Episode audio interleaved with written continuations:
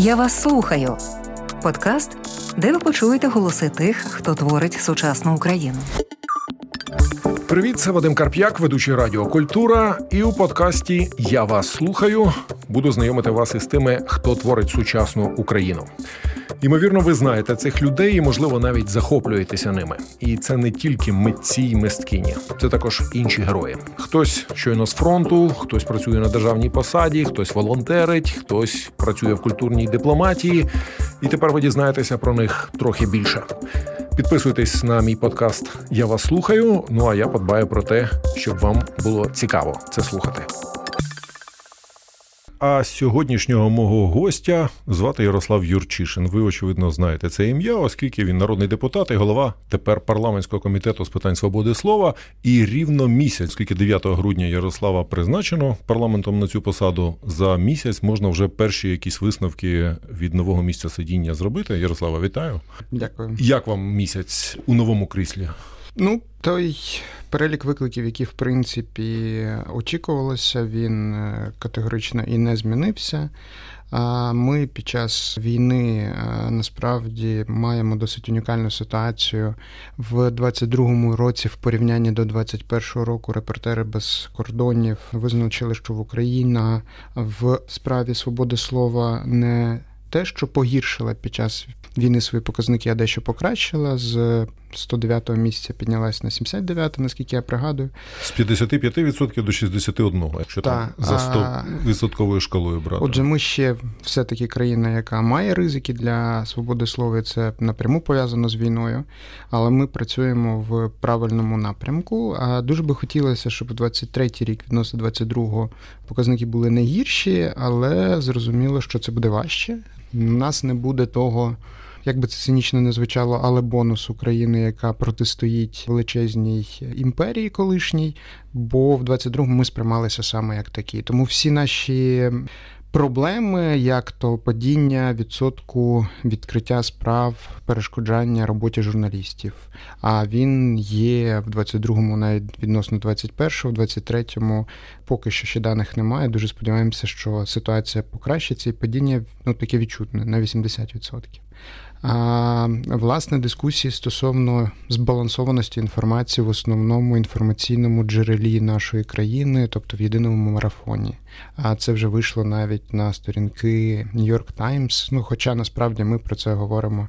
Ну вже я я хочу час. сьогодні поговорити з вами і про висвітлення роботи Верховної Ради, куди журналістів угу. після 24 лютого так і не допускають, і про телеграм-канали, і про роботу комітету. і Якщо встигнемо про роботу журналістів на війні, але почати очевидно варто, як ви зауважили, з марафону, бо це таке найрезонансніше питання. Бо марафон, за вашими словами, він був ефективним.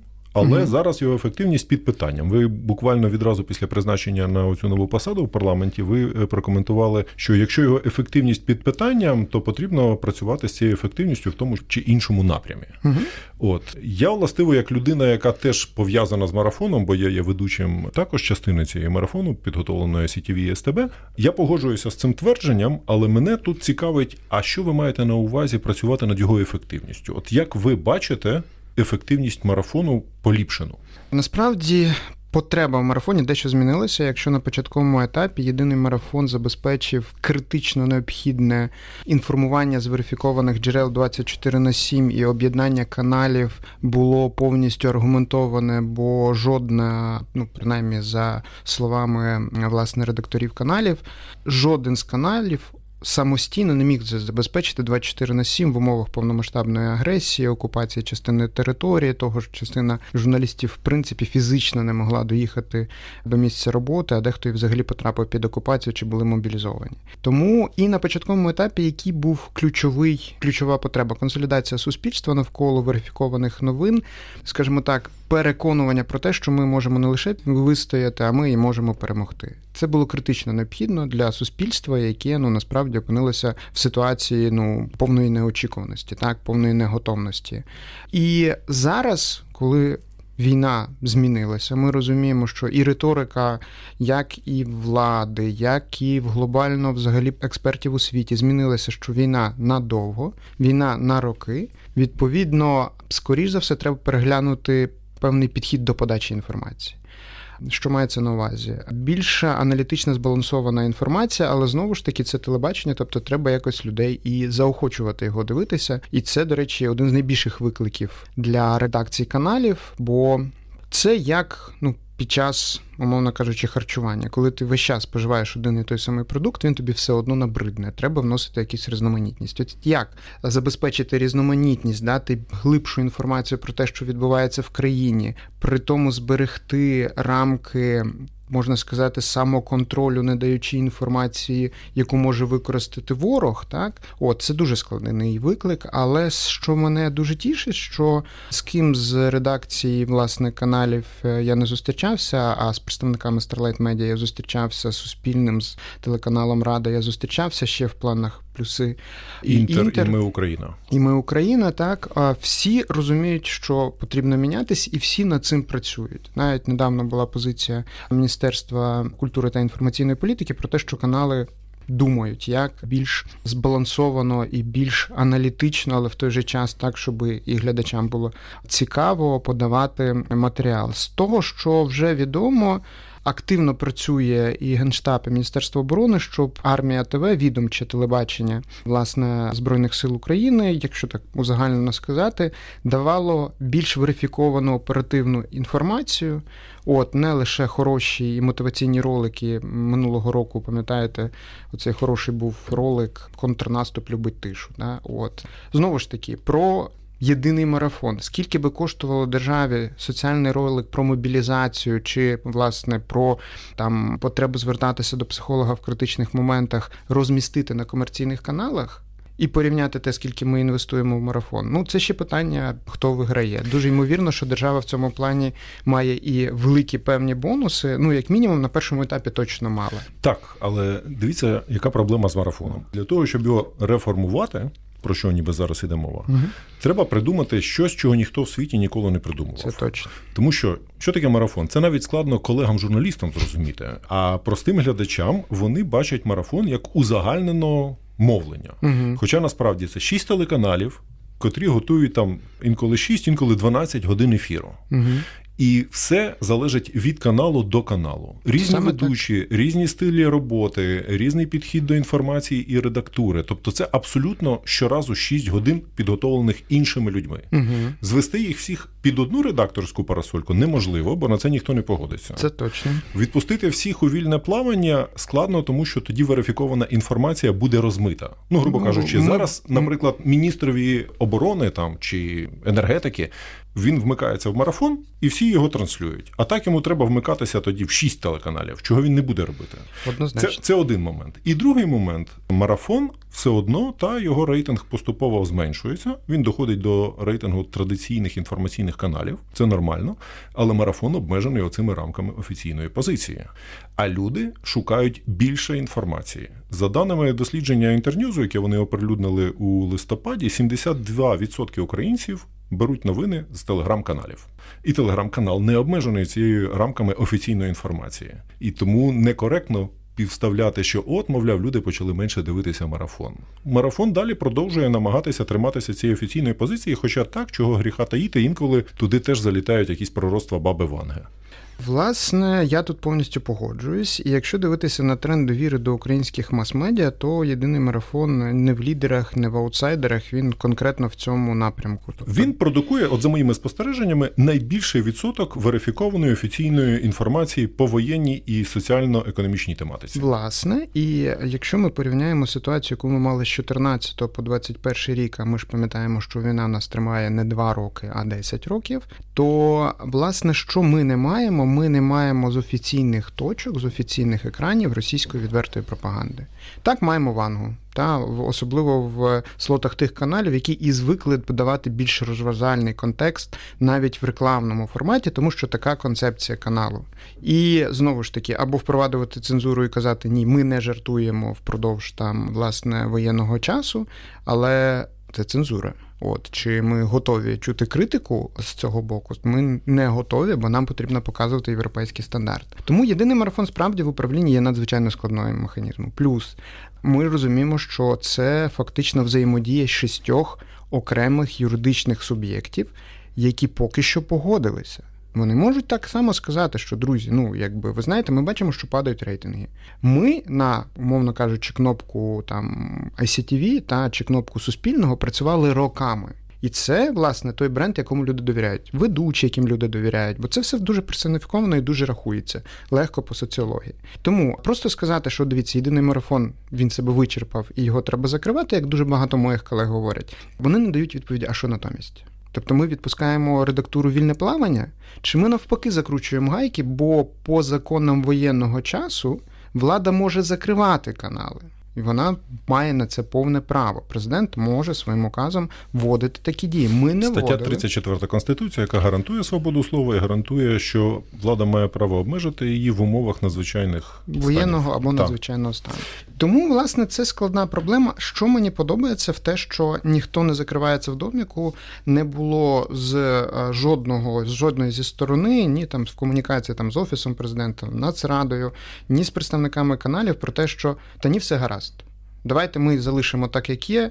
Курка несе золоті яйця, все чудово і тому подібне. Добре, а за межі оцих ваших розмов з керівниками каналів, з Міністерством інформаційної політики і культури, це виходить? Є якась робоча група? Чи це поки що на рівні розмов? Поки що ми збираємо умовно позиції зацікавлених сторін, бо є там медіаексперти, моніторинги, які моніторили канали до моніторять заряд і будуть моніторити завжди. І вони дуже чітко можуть показати, що в принципі ті проблеми, які є в певних слотах певних каналів, вони перемандрували ще з довоєнного періоду. І власне тут питання про підняття в принципі якихось загальних стандартів збалансованості і різноманітності позицій. Принципі, я розумію, Ярославе, тому що це фактично не зовсім за повноваженнями ваша парафія, це швидше до Міністерства культури та інформаційної політики, бо ну погодьтеся, це е, більш символічно ваш капітал як Мгм. голови парламентського комітету, бо парламент навряд чи має вплив на. Телеканали на редакційну політику, та але от на що е, ваш комітет очевидно має вплив значно більший, це робота Верховної Ради і її висвітлення. Тому що після 24 лютого 22 е, журналісти не були допущені і зараз не допущені до пленарних засідань Верховної Ради. Тоді це було аргументовано керівництвом парламенту питаннями безпеки. Мовляв, ворог не повинен знати, коли у нас і де відбувається і як засідання. Хоча, чесно кажучи, ще й тоді це виглядала мотивація дивно, маючи у складі парламенту фракцію ОПЗЖ, половина з яких, очевидно, так чи інакше афілійовані з Російською Федерацією, складно було приховати від російської сторони. Дати і теми засідань, і місця в тому числі. Але ну як було. І тим дивніше виглядає це у 2024 році. Скоро друга річниця повномасштабного вторгнення, а парламент далі робить вигляд, що його засідання секретні. Хоча багато депутатів просто в режимі реального часу строчать новини з сесійної зали про те, хто за що голосував і як відбувається обговорення. Мені здається, що ваш комітет тут якраз мав би займати активнішу позицію. І яка у нас ситуація з поверненням журналістів? Я навіть не кажу про трансляції онлайн, гаразд, але повернення журналістів на пленарні засідання на балкон преси. Наш комітет спільно з апаратом Верховної Ради, оскільки власне процедуру доступу узгоджує не так наш комітет, ми можемо впливати на неї, але остаточно рішення приймає орган, який організовує роботи Верховної Ради, тобто апарат, подали запит до Державної служби надзвичайних ситуацій з метою визначити, скільки є верифікованих місць в укритті, власне, на приміщенні під куполом. Раніше робилися такі обрахунки. Зараз вони ми хочемо отримати верифіковані. В чому виклик? Щоб запросити людей в приміщення, ми маємо мати гарантію, що ці люди будуть мати де заховатися в умовах долету кінжалу, який до Києва з Білгорода долітає за 3 хвилини і 20 секунд. Це ключовий параметр, який обмежує зараз, в принципі, це питання. Стосовно, як тільки буде відповідь, одразу ми про це повідомимо не про кількість місць, а про те, чи дозволяє це запрошувати, яку кількість дозволяє запрошувати з керівництвом Верховної Ради. В принципі, ми на прямому контакті. Немає бажання там закритися, є бажання, скажімо так, забезпечити наш апарат від кримінальних позовів, коли люди загинуть, бо підписувати вступ буду не я, доступ буду не я, не голова Верховної Ради, а власне працівники апарату. Не хотілося б, щоб чиновники відповідали за наші непродумані рішення, щоб це рішення було максимально продумане. З того, що, скажімо так, дотично можна сказати, коли до нас прибувають міжнародні делегації. Працівникам апаратів, кількість яких зараз зменшена до кількох десятків, які обслуговують роботу в пленарному форматі, доводиться по вулиці переходити на іншу локацію для того, щоб прийти у сховище. Тому я припускаю, що місць може не вистачати. Але цю інформацію ми ще мусимо верифікувати. Стосовно трансляції, теж для мене дивна ситуація, коли ми і далі робимо вигляд, що трансляції немає, але депутати транслюють. Відповідно, чому би це не міг робити хай з певним дисконтом будь-який канал, той же самий канал Рада. Ну є телеканал Рада, профільний. Він, в принципі, це і робить, робить вижимки, тому що знову ж таки телеканал Рада працює в форматі єдиних новин, і ніхто не буде в єдиних новинах пускати все засідання Верховної. Верховної Ради. Його і так кладучи руку на серце, не дивилися у мирний час. Там велика кількість населення. Перегляди телеканалу Рада були там мізерними. Але всі трансляції зараз викладаються на youtube каналі каналу Рада без коректур, можна подивитися, що в принципі які кроки в нас зроблені. В нас є прес-центр Верховної Ради. Він знаходиться в пішому доступі до приміщень Верховної Ради. Він має верифіковане укриття, і тому декілька десятків журналістів журналістів легко може прийняти. Я коли робив прес-брифінг після вступу на посаду, то понад 30 журналістів з різних представників ЗМІ були присутні на брифінгу. І я зараз хочу з керівництвом Верховної Ради пропрацювати, щоб принаймні ця локація працювала як такий контакт-центр до того моменту, поки ми не будемо мати дозвіл доступу до кулуарів. Так само з каналом Рада ми проговорюємо про те, щоб більш оперативно висвітлювати інформацію. Вони самі зацікавлені, бо насправді, ну скажімо так, така спеціалізація, як парламентські канали, вона є не в одній європейській країні. От, І вони є ніби джерелом, таким ніби хабом, який працює з іншими власне каналами. Але в нас є запит на більш відкриту роботу Верховної Ради, її треба забезпечити в тих межах безпекових, які нам дозволяє ситуація, і тими засобами, які у нас є. Звісно, один з е, варіантів я так. одне уточнення хотів, пане Ярославе. Все таки, от ви обмовилися, що телеканал Рада там небагато людей дивилися, коли угу. він висвітлював, але мені виглядає, що телеканал Рада він не може в цьому сенсі конкурувати з комерційними телеканалами, Погоджуюсь двома руками. бо його завдання не набивати рейтинг. Хоча угу. це бонус, але його завдання висвітлювати. Діяльність Верховної Ради. Це так само, як деякі прокурори кажуть: от ми повернули державі стільки, то а наші попередники вдвічі менше. Але завдання прокуратури не заробляти гроші, а встановлювати справедливість і е, звинувачення да.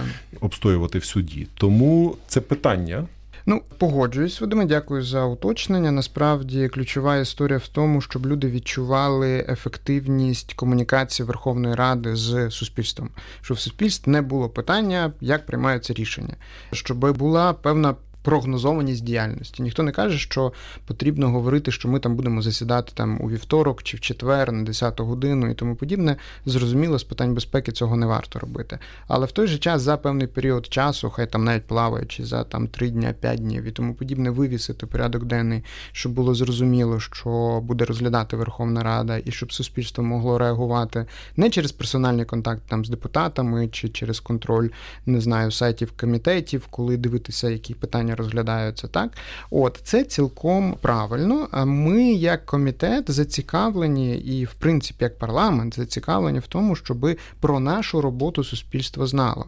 Бо знову ж таки, повертаючись до початку повномасштабного вторгнення, наш парламент, мало які парламенти яких країн під час воєнних дій засідав безперервно фактично повністю виконуючи свої функції, при тому на одній і тій самій локації.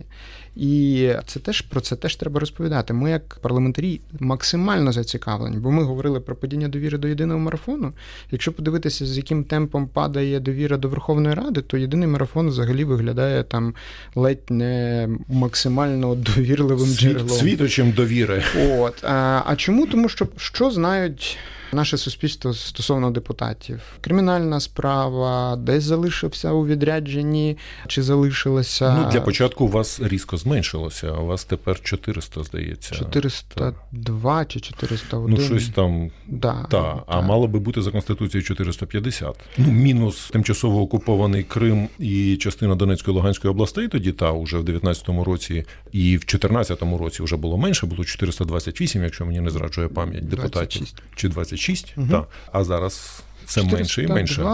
Ну тут питання не кількість і якість. Насправді ми розуміємо, що переважно позбуваються мандатів ті депутати, які підозрюються або потенційно можуть підозрюватися чи в чи в державній зраді, а утікачі, чи в корупційних діях, чи в принципі доцільно з податків отримувати таких діячів. Ну для мене велике питання. Тому, в принципі, нас повністю працездатний парламент. Європейські закони приймаються конституційною більшістю. Питання, які стосуються національної безпеки, приймаються конституційною більшістю.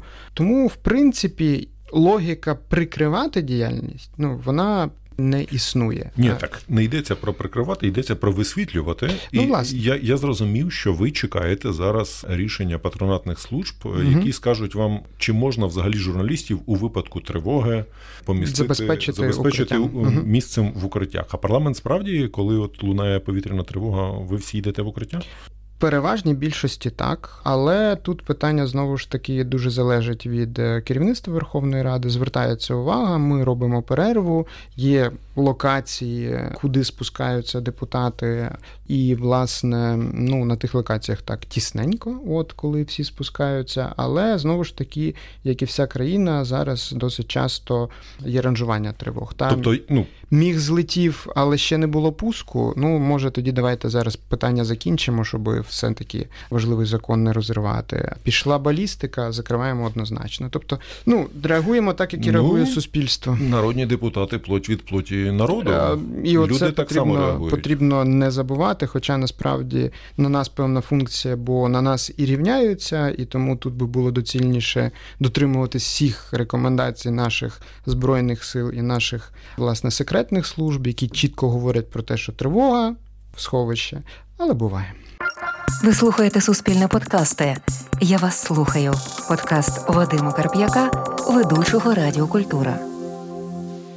Продовжуємо розмову з Ярославом Юрчишиним, народним депутатом, головою парламентського комітету з питань свободи слова. Мене звати Вадим Карп'як, і ми, звичайно ж, з паном Ярославом говоримо про свободу слова, і це свобода слова в умовах воєнного стану. 34 статтю конституції ми сьогодні вже згадували, яка передбачає з одного боку гарантування свободи слова, висловлювань і думок, але також гарантує її обмеження у випадках надзвичайних подій, як то у нас воєнного стану. Хоча ми вже частково зачепили з Ярославом історію з телеграм-каналами, які буває, що зловживають свободою слова. Це до слова, до речі, моменти прильотів, коли угу. єдиний марафон, пам'ятаючи всі ці заборони, показувати оперативно місця прильотів і ударів російських ракет чи артилерії.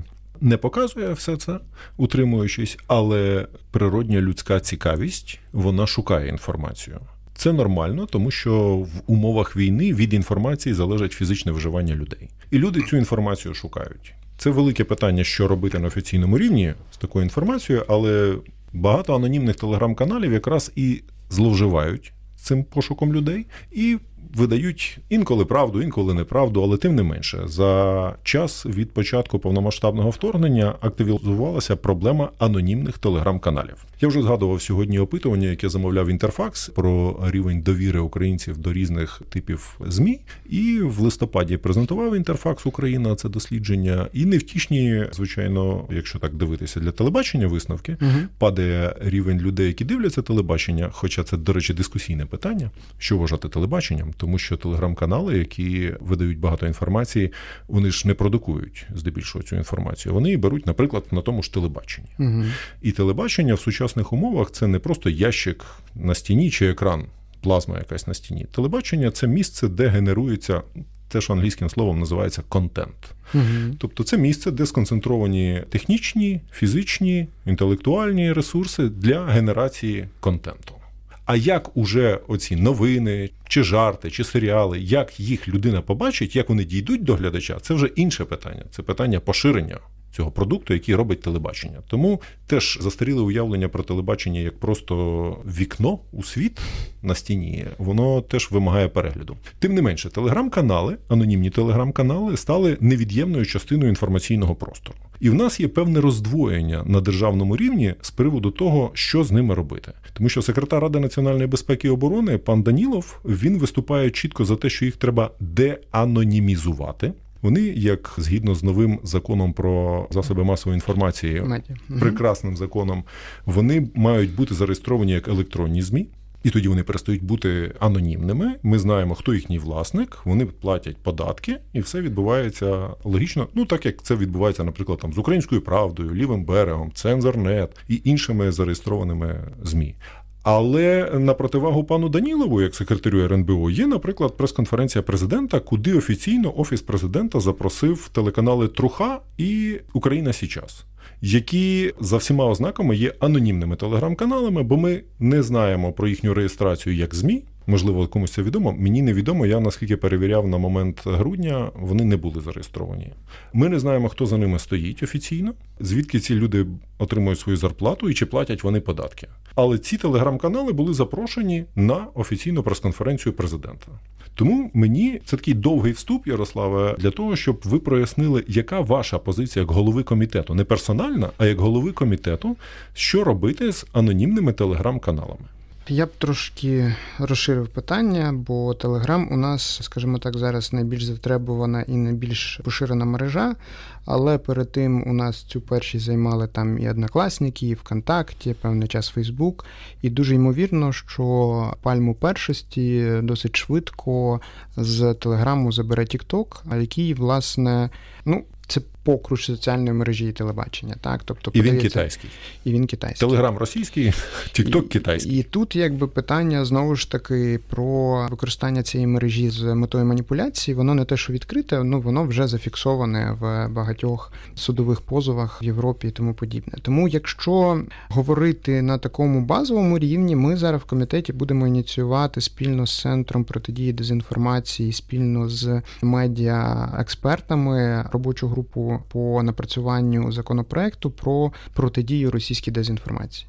Це дуже складне питання, бо тут витримати баланс безпеки і свободи слова буде критично важко, але тому ми не прицілюємося на взагалі там такий е, універсальний механізм. Нам потрібно під час війни гарантувати, що через анонімізовані чи навіть не анонімізовані джерела не буде потрапляти російська пропаганда, так як вона потрапляє. Бо центр протидії дезінформації, який працює при РНБО, чому пан Данілов настільки жорстко виступає за деанонімізацію, про реєстрацію як медіа і відповідно певні функції контролю і зобов'язання, так до речі, не лише там безпекові, а дуже часто і матеріальні. Наприклад, в телеграм-каналі ви легко можете там рекламувати, наприклад, ігровий бізнес, так а це шалені гроші. І звісно, це не плачуються податки. А на телебаченні це заборонено. От, бо це залежність ігрова. І тут багато таких от нюансів, та, які, в принципі, одразу ставлять анонімні і навіть не анонімні канали в виграшнішій ситуації. Тому в нас досить амбітна мета. Ми хочемо спільно з журналістами пропрацювати на період війни ті обмеження і посилення кримінальної відповідальності за поширення російської дезінформації, бо ну це не є свобода слова, а це з тим, з чим тикалася, мовно кажучи, Німеччина після Другої світової війни, і це треба пам'ятати. І в них був окремий орган, який відслідковував моніторив інформаційний простір. Тоді правда було набагато легше ніж зараз, звісно, але по одній меті не дозволити поверненню нацистської риторики і нацистської пропаганди в масове спілкування. Десь справились, десь не справились, але тобто такі вже випадки були. З нами дуже активно працюють Балтійські країни і країни-сусіди України, які дуже сильно розуміють, наскільки російська пропаганда може бути зброєю не менш масового враження, ніж кінжали і гради. Виходячи з цього, я проти анонімних джерел. Це однозначно. Тобто ми маємо розуміти, як ми працюємо і з ким ми працюємо. Є два треки, як це можна вирішувати. Тобто два напрямки. Перший це комунікація з власниками телеграму, але тут теж дуже велике Там питання. проблема, наскільки я знаю, е, Мінцифри намагалася комунікувати, власне. і вони не йдуть на зустріч в цій комунікації. Власне, от. А відповідно заборонити якийсь конкретний канал технологічно, ніби можливості є, але це надзвичайно складно. От і поновлення його просто під іншим брендом набагато менш ресурсно затратно. Тобто, мовно кажучи, заборонили там Україна.ру, там якось блоканули. Вийшла Україна.ру 2, люди підписалися і все. Теж персональний контакт через номер телефону. Тому другий момент це ну фактично напрацювання таких рамок, і на основі цих рамок аргументація, що так, друзі, ми будемо вимикати цю мережу, або ми будемо приймати якісь інші кроки. Ну але це досить складна конфігурація. Служба безпеки має вже свої пропозиції, і це, до речі, їм може суттєво допомогти в реалізації справ які зараз буксують. У нас є дуже багато людей, які працювали як російські пропагандисти, але працювали не так топорна, як, наприклад, Діана Панченко, яка просто прямим текстом висловлювала російську пропаганду, потім взагалі переїхала на окуповану територію, зараз працює в інтересах Росії. Та ті, які залишились в Києві, які подають інформацію так заангажовано, як особисту позицію. І коли там в суді починають розглядати такий аргумент, переважно суд стає на сторону, так це особиста думка, це захищено Конституцією, будь ласка, чи є тут заклики? Нема. Чи є тут співпраця з Росією, чи є фінансові відносини, які гарантують, що це все відбувалося. Тому це фраза не все так однозначно. Ну власне, це, це знаєте, та... Е, Ярославе, нагадує, я забув, на жаль, як звали цього чудового суддю Верховного суду Сполучених Штатів, але йому належить відома цитата, коли його спитали, як ви, як суддя, визначаєте, що є порнографією, а що не є порнографією. Бо там теж дуже складно юридично ну, визначити. Так. А він сказав: коли я її бачу, я знаю, що це порнографія. Ну от тут якби так і та. тут, коли я бачу чи чую цих журналістів, колег, е, ну якось язик не повертається назвати. Я розумію цю інтенцію, ці приховування, це моя особиста думка, угу. я так бачу. Але довести в суді справді це складно. Так. Ну, бо 34 стаття Конституції і свобода слова гарантують свободу думок і висловлювань. Власне, і тут дуже важливий момент, щоб ми розуміли, що свобода слова це і про відповідальність. Бо як би там говорили про гіперболізований підхід до свободи слова в Сполучених Штатах, за наклеп в Сполучених Штатах одна з найбільших фінансових відповідальностей. Тому людина, яка там хоче когось обгадити, вона кільканадцять раз подумає, бо можливо і доведеться будинок продавати, коли доведуть, що ти був неправий. Тому в даному випадку про відповідальність нам теж треба дуже серйозно дбати, якби це не звучало дивно в устах голови комітету з питань свободи слова, але нам потрібно захищати наш інформаційний периметр. І зараз нас не вистачає механізмів, і нас їх критично не вистачає під час війни, бо знову ж таки центр протидії дезінформації ледь не в щоденному форматі дивиться зараз, ну відслідковує вкиди російські, які деколи потрапляють. Ну слава Богу, на єдиному марафоні не ловили, але в, наприклад, в телеграм-каналах великих каналів проскакували. От і зараз, наприклад, іде величезна буде дезінформаційна кампанія по мобілізації, і вона вже прослідковується. Про недовіру, про те, що там е, багаті відкупляться, бідні підуть. Тобто вкидаються ті речі, які людині в принципі дуже лягають. Ну, Росія напрацьовувала... Ну, так, але будьмо відверті, ми допомагаємо в цьому. Всіма це, це ж не росіяни запропонували ідею, а можливо, хто платить великі податки, хай відкуповується від армії. Так, вони не, вони просто використали ідею, яка була озвучена всередині країни. А вся історія в тому, що Росія не генерує переважно якихось свого контенту. Вони беруть уривок з закордонної преси, який можна потрактувати по-різному. Ну і тенденційно трактують і закидають. Там, умовно кажучи, вояк на якомусь напрямку сказав: ну ми тут стоїмо як м'ясо. Та от.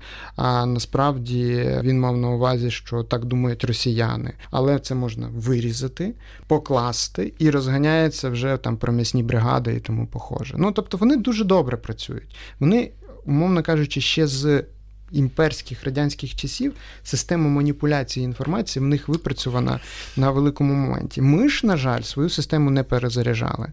І в нас відповідальність за інформаційний тероризм ну її фактично немає. І про це говорять як журналісти, які теж кажуть, що ну ми не можемо називати колегами тих людей, які фактично закликали Путіна.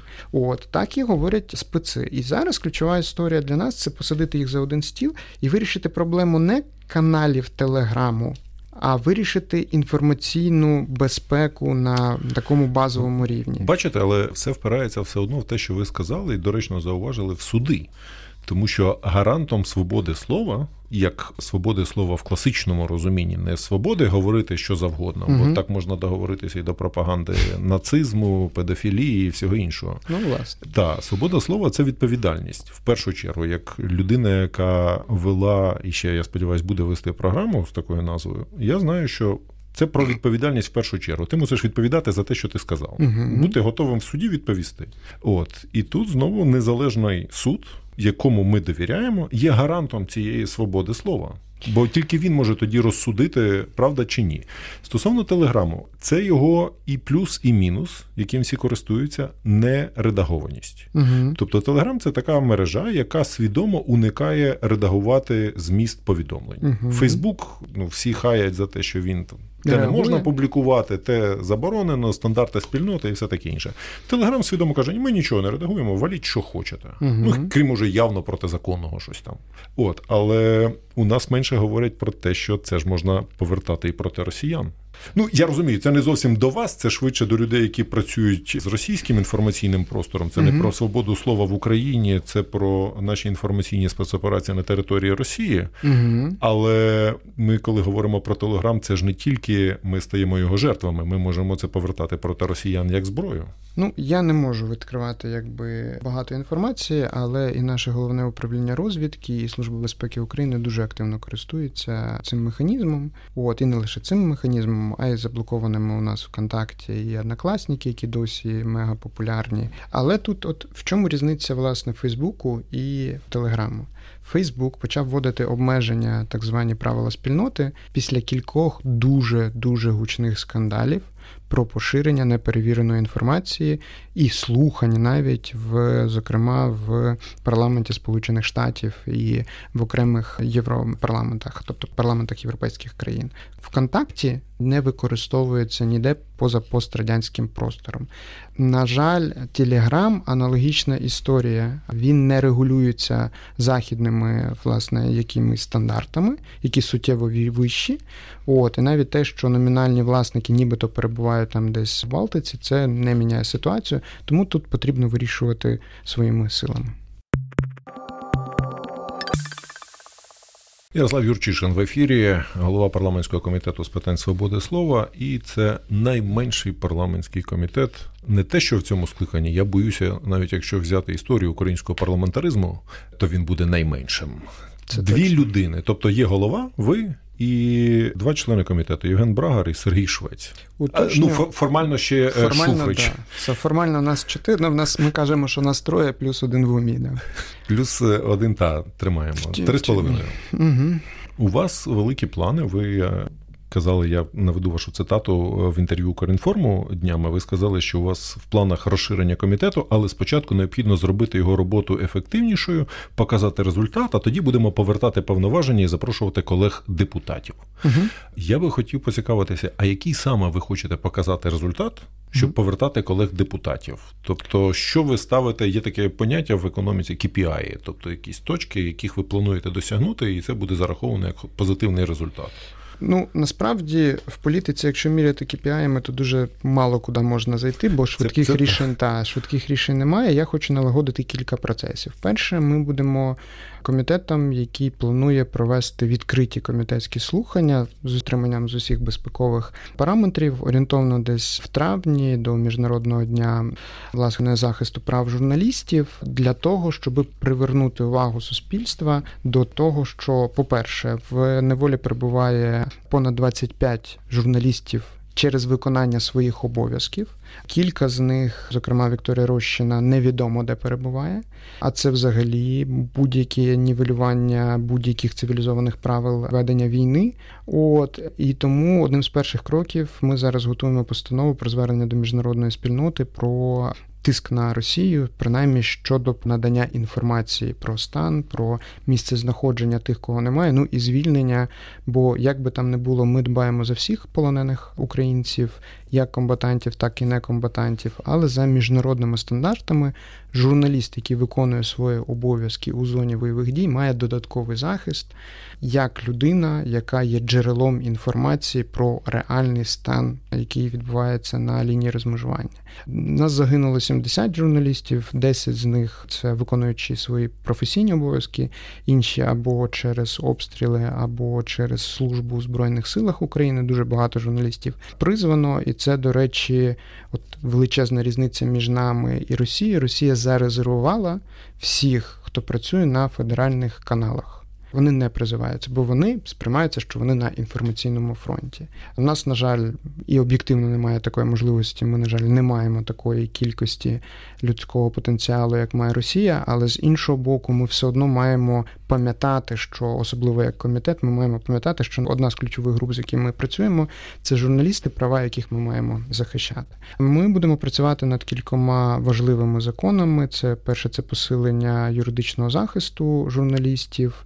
Там є аспект, що, наприклад, якщо відбувається напад на журналіста, то матеріальне відшкодування за втрачену техніку канал може здобути. А, наприклад, допомогти журналісту юридично захищатися це окремий трек, і, наприклад, там суспільний чи державний канал в принципі не може цього робити. Державне тобто медіа, оплатити йому адвоката. Власне, та тобто він змушений сам шукати, викладати, тобто вкладатися в цей процес. Це не зовсім коректно і не зовсім правильно, особливо в умовах тих, яких ми маємо зараз. Власне, що є KPI для політика, та це популярність тем, з якими він працює. Ми спробуємо повернути свободу слова в адекватному розумінні як наслідок відповідального використання одної з найзгрізніших зброї, які людство якби винайшло еволюційно, це власне слово повернути в пріоритетний порядок денний країни. Ну, звісно, зрозуміло, що пріоритет буде війна, але і свобода слова має теж звучати на належному рівні. Якщо це відбудеться, то і колеги будуть повертатися, бо вони будуть бачити, як можна себе реалізувати як політики в цьому напрямку. А з іншого боку, і можна буде ставити питання про те, що ну, наприклад, зараз розробляється закон про доступ до публічної інформації, вдосконалення його, особливо в моменти надзвичайних і військових станів. Так, от та я входжу в робочу групу, але формально цей законопроект буде не в нашому в комітеті, а в комітеті з гуманітарної політики і проходити по підкомітету Євгенії Кравчук ну по інформаційній політиці. А ви долучені, наприклад, до цих розмов багато моїх колег, які є воєнними кореспондентами, зараз скаржаться на неможливість і ускладненість доступу до фронту. Ми хочемо більше людям давати інформації про війну, угу. але ми не можемо потрапити на передову чи в райони другої, третьої лінії та не тільки долучене, активно працюємо в цьому напрямку, як з Міністерством оборони з паном Павлюком, так і з е, власне Генеральним штабом. І тут теж величезна різниця в залежності від оперативного командування. Бо, наприклад, оперативне командування Північ, контакт є дуже хороший, запити опрацьовуються надзвичайно оперативно, і потрапити там в Суми чи в Чернігів навіть одразу після обстрілів, хоч ху, щоб такого не було, але досить легко. В той же час є великі виклики на півдні. Хоча там є величезне зацікавлення як українських, так і міжнародних журналістів отримувати найбільш оперативну інформацію, бо одна з найбільш активних ділянок фронту, власне, там.